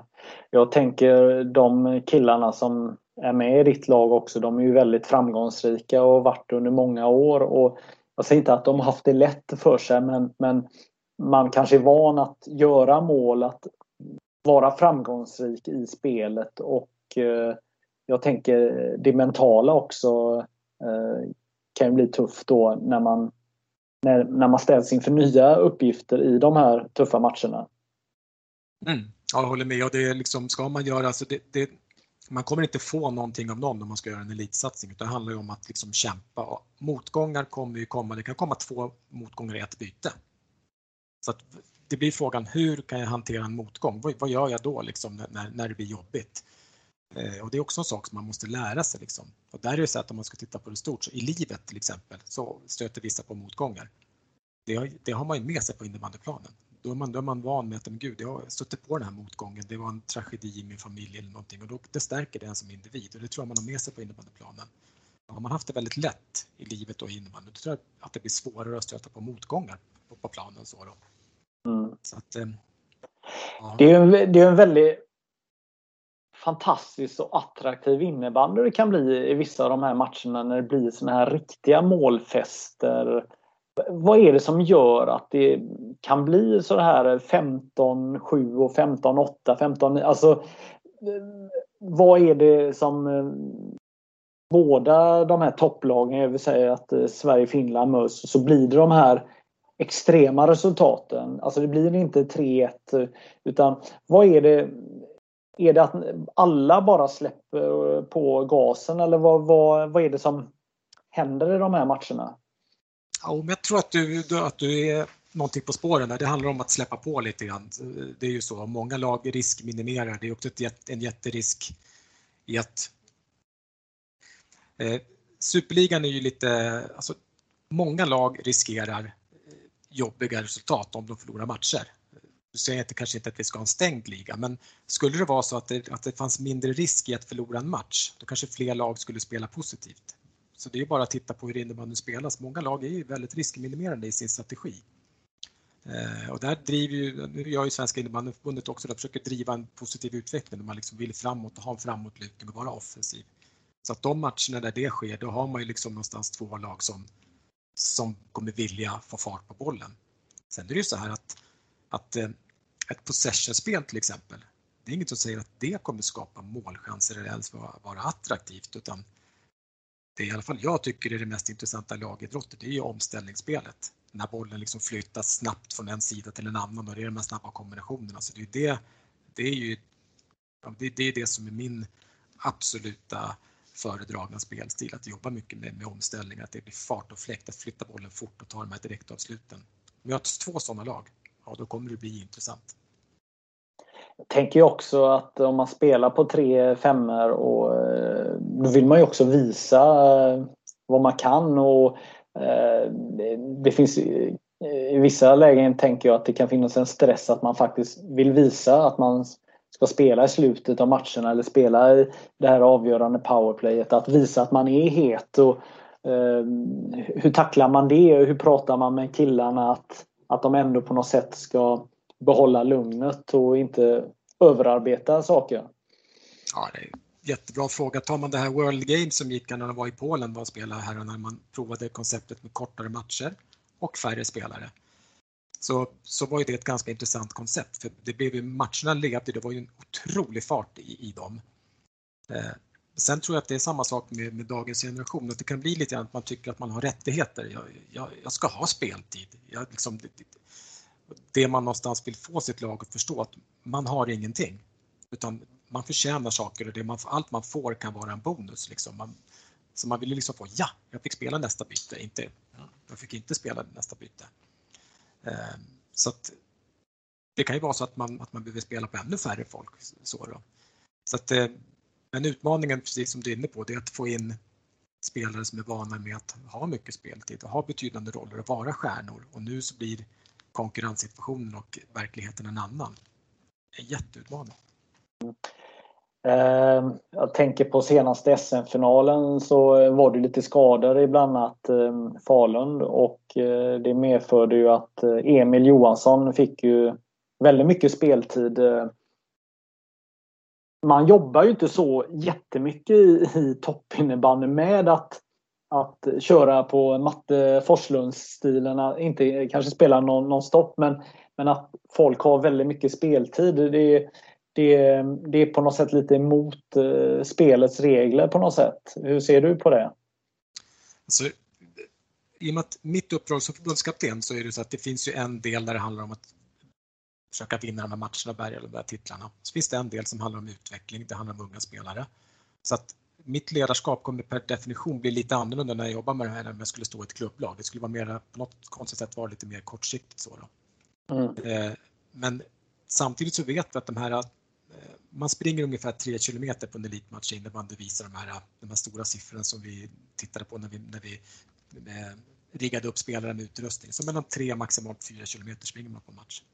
Mm. Så jag tror att den här Emil Johansson till exempel och de här, de här som är så duktiga, de blir ju bara bättre ju mer de spelar. Eh, och nyckelspelarna behöver ha speltid för att kunna producera mål och kunna göra poäng. Det, det är direkt knutet till hur mycket, hur mycket man spelar. Man behöver spela powerplay, man vill spela boxplay. Så de här största, största spelarna, de vill ju spela hela tiden. Och jag tror mm. att, att man i princip skulle kunna orka spela 50 minuter, 45 minuter på en match. Men det är inte alla som har den orken och den tekniken och eh, taktiska förmågan att klara det.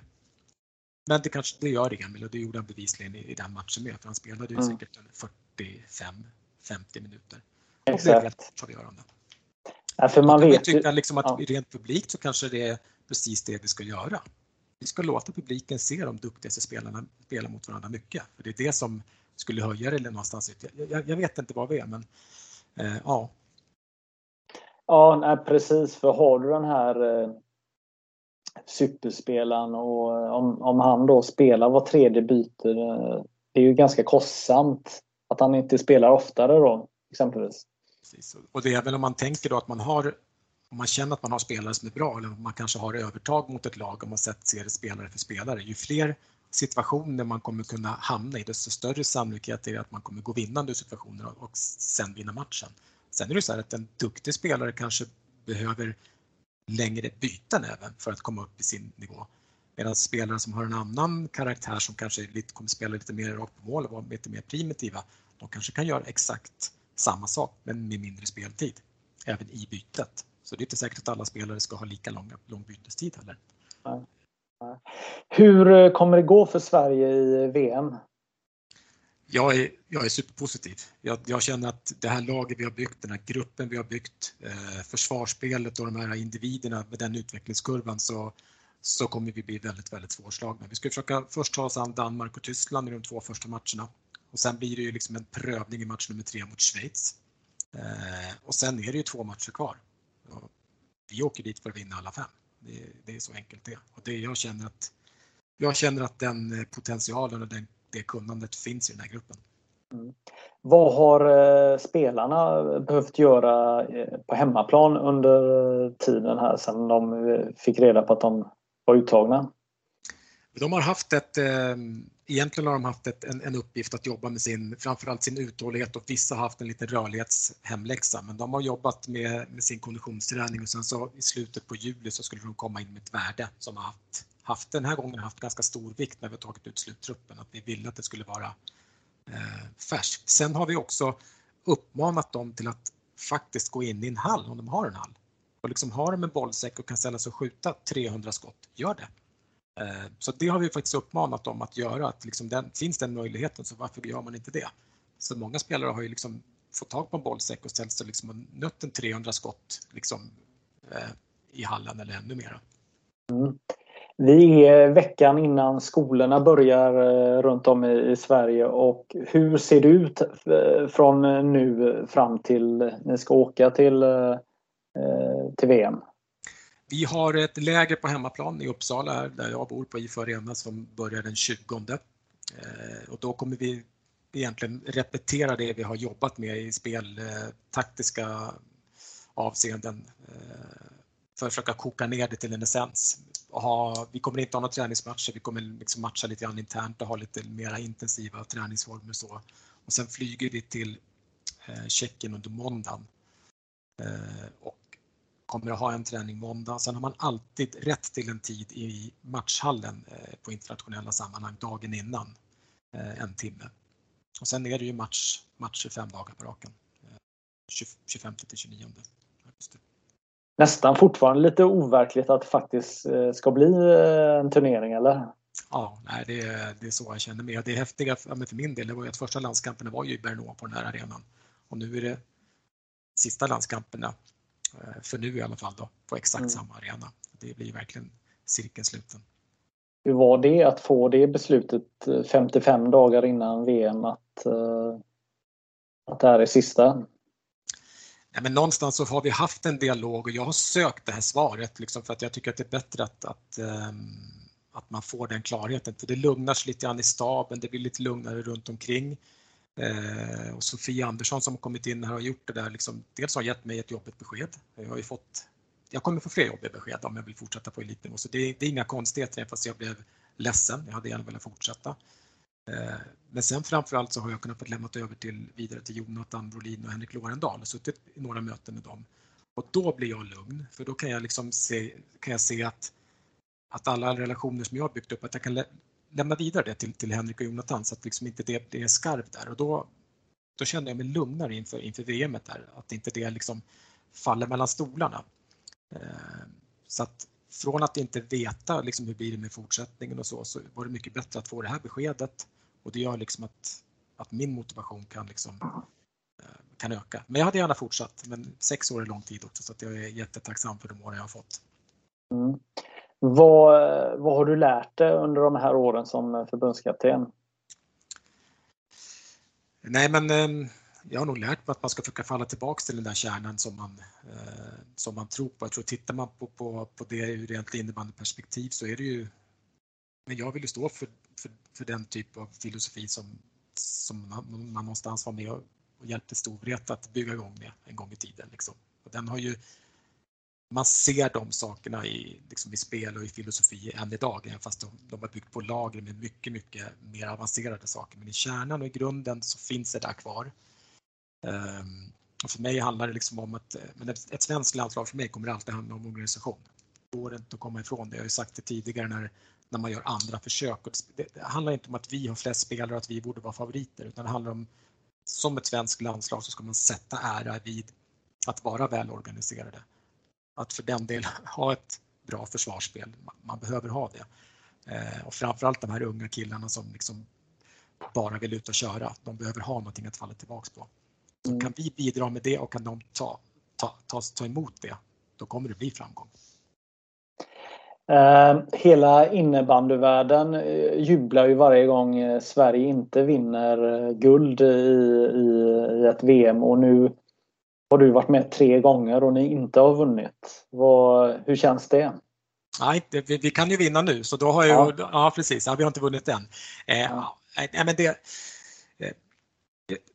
det är svårt att sia i utgången av det man gör. Man kan bara göra det man själv tror på och liksom stå upp för det och liksom välja de vägarna, ta de besluten som man själv känner att man vill stå bakom. Liksom. Så det, det, är det jag kan göra. Och, eh, sen är det fortfarande tufft och det, de här matcherna, finalmatcherna är, är svåra. Framförallt när man liksom har jobbat med laget så pass kort, kort tid.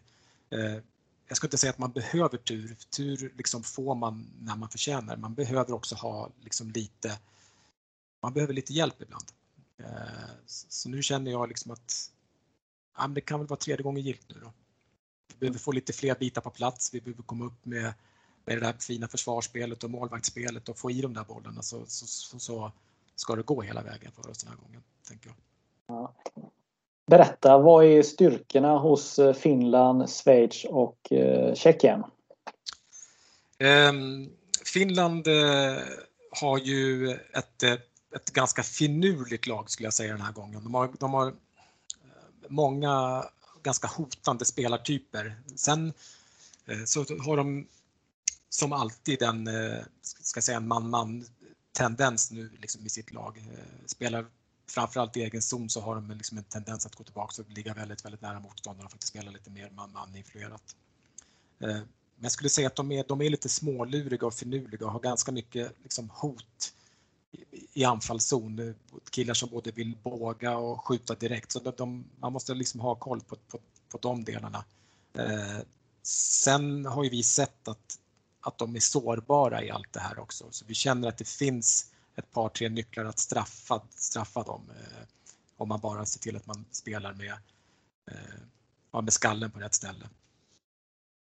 Eh, tänker man på eh, tjeckerna då, som är regerande mästare och som är eh, även hemmanation så har ju de ett, ett par minst två spelare som spelade föregående VM och de har ju, har ju byggt på en modell länge nu som egentligen handlar om att de vrider ett eh, det är mittemellan en 2-2 och 2-1 uppställning, man kan kalla det liggande M eller W, som de har praktiserat. Eh, de är jättestarka när de får fast motståndarna i de här olika dubblingssituationerna för att liksom söka sina vassa omställningar. Ehm, och vinner de bollar så är inte de rädda att transportera den 35 meter för att ta ett avslut, så de är ganska svåra att komma åt. De spelar liksom med ganska liten risk i spelet. Så då. Men samma sak där med de gångerna vi har eh, slagit dem, vilket vi mestadels har gjort, så har vi också hittat ett par, tre sätt där vi kan, kan såra dem på, så att säga. Och Schweiz är väl kanske det laget som både, ja, både på senior och på U19-sidan spelar med extremt mycket intensitet. Eh, spelar väldigt, väldigt frejdigt och är inte rädda för att liksom gå på omställningar i, i princip i alla lägen. Så de, de spelar med ganska hög risk. Eh, och även där så handlar det om att vi ska försöka hitta våra koncept och sitta lite lugna i båten och hitta sätt att straffa motståndare på. Så alla tre lag har, eh, har styrkor. Hur tänker du kring Tjeckien då som faktiskt har fått en fullträff? De har ju alltid som eh, innebandynation siktat mot en fullträff och så har de fått en fullträff. Hur tror du det påverkar laget och, och spelarna? Nu ska de spela ett hemma-VM och det blir mycket mycket på axlarna. Man ska, det är media och det ska, det ska pratas och det är mormor och morfar på läktaren och allt vad det här är så det blir en, lite grann en annan grej. Sen är det inte konstigt i sig att, att tjeckerna, för tittar man på ungdomsinnebandy och kupper och sånt så är de extremt eh, offensiva. Eh, och även kupperna som varit i Sverige har ju de varit framgångsrika och vunnit titlar så det i sig är inte konstigt att, ja. att tjeckerna så då. Eh, men eh, det är en annan sak att gå in som regerande mästare och göra det på hemmaplan. Så de ska hantera det där trycket också. Mm, ja, precis. Eh, vad, om du beskriver ert lag, vad, hur skulle du eh, beskriva det? Eh, väldigt gedigna, gediget skolade spelare skulle jag säga. Eh, de har varit otroligt mottagliga för den spelidén som vi har försökt att applicera på dem. Eh, skötsamma, disciplinerade, inte ett gnäll på att de har missat de här landskamperna, inte ett gnäll att de har missat de här innebandyfesterna och säsongerna, utan de har bara tuggat på. Eh, och gruppen har kommit liksom att bli tätare och tätare och tätare ihop under den här, under den här resan. Så att, eh, jag tycker att det är en otroligt eh, häftig samling individer. Eh, sen är det klart att det finns några toppar i, i, det här, i den här grytan också. Liksom, och, några stycken av dem är de som fick spela landskamper redan 2019. Så det, är en, det, är en, det är en härlig grupp. Mycket lojalitet. Mm. Eh, ganska många från eh, FPC Lerum som eh, aldrig varit med i de här sammanhangen innan. Vad, vad är det de har skapat eh, för något bra så att det har blivit så många duktiga från, eh, från en klubb?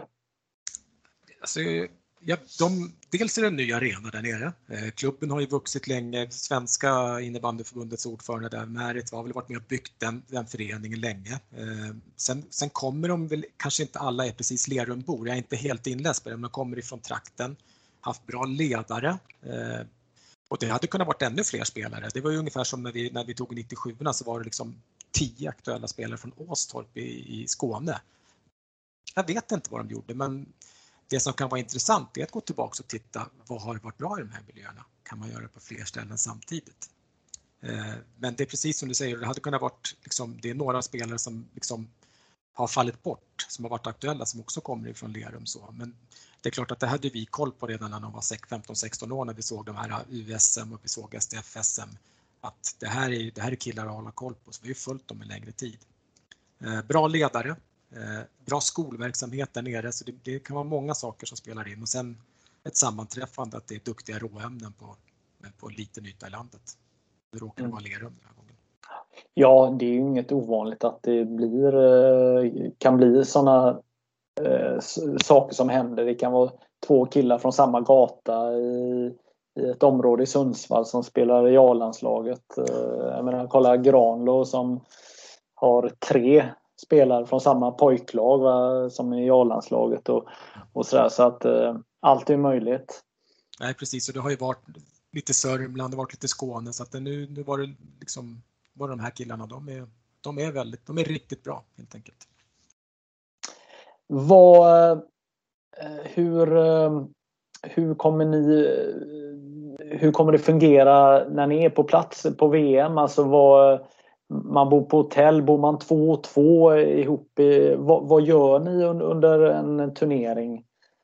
Alltså, nu är väl det mesta tyder på att vi kommer vara jätte, jätte, jättemycket i bubblan. Vi har haft superrigorösa säkerhetsanordningar med det här med, med covid och sånt.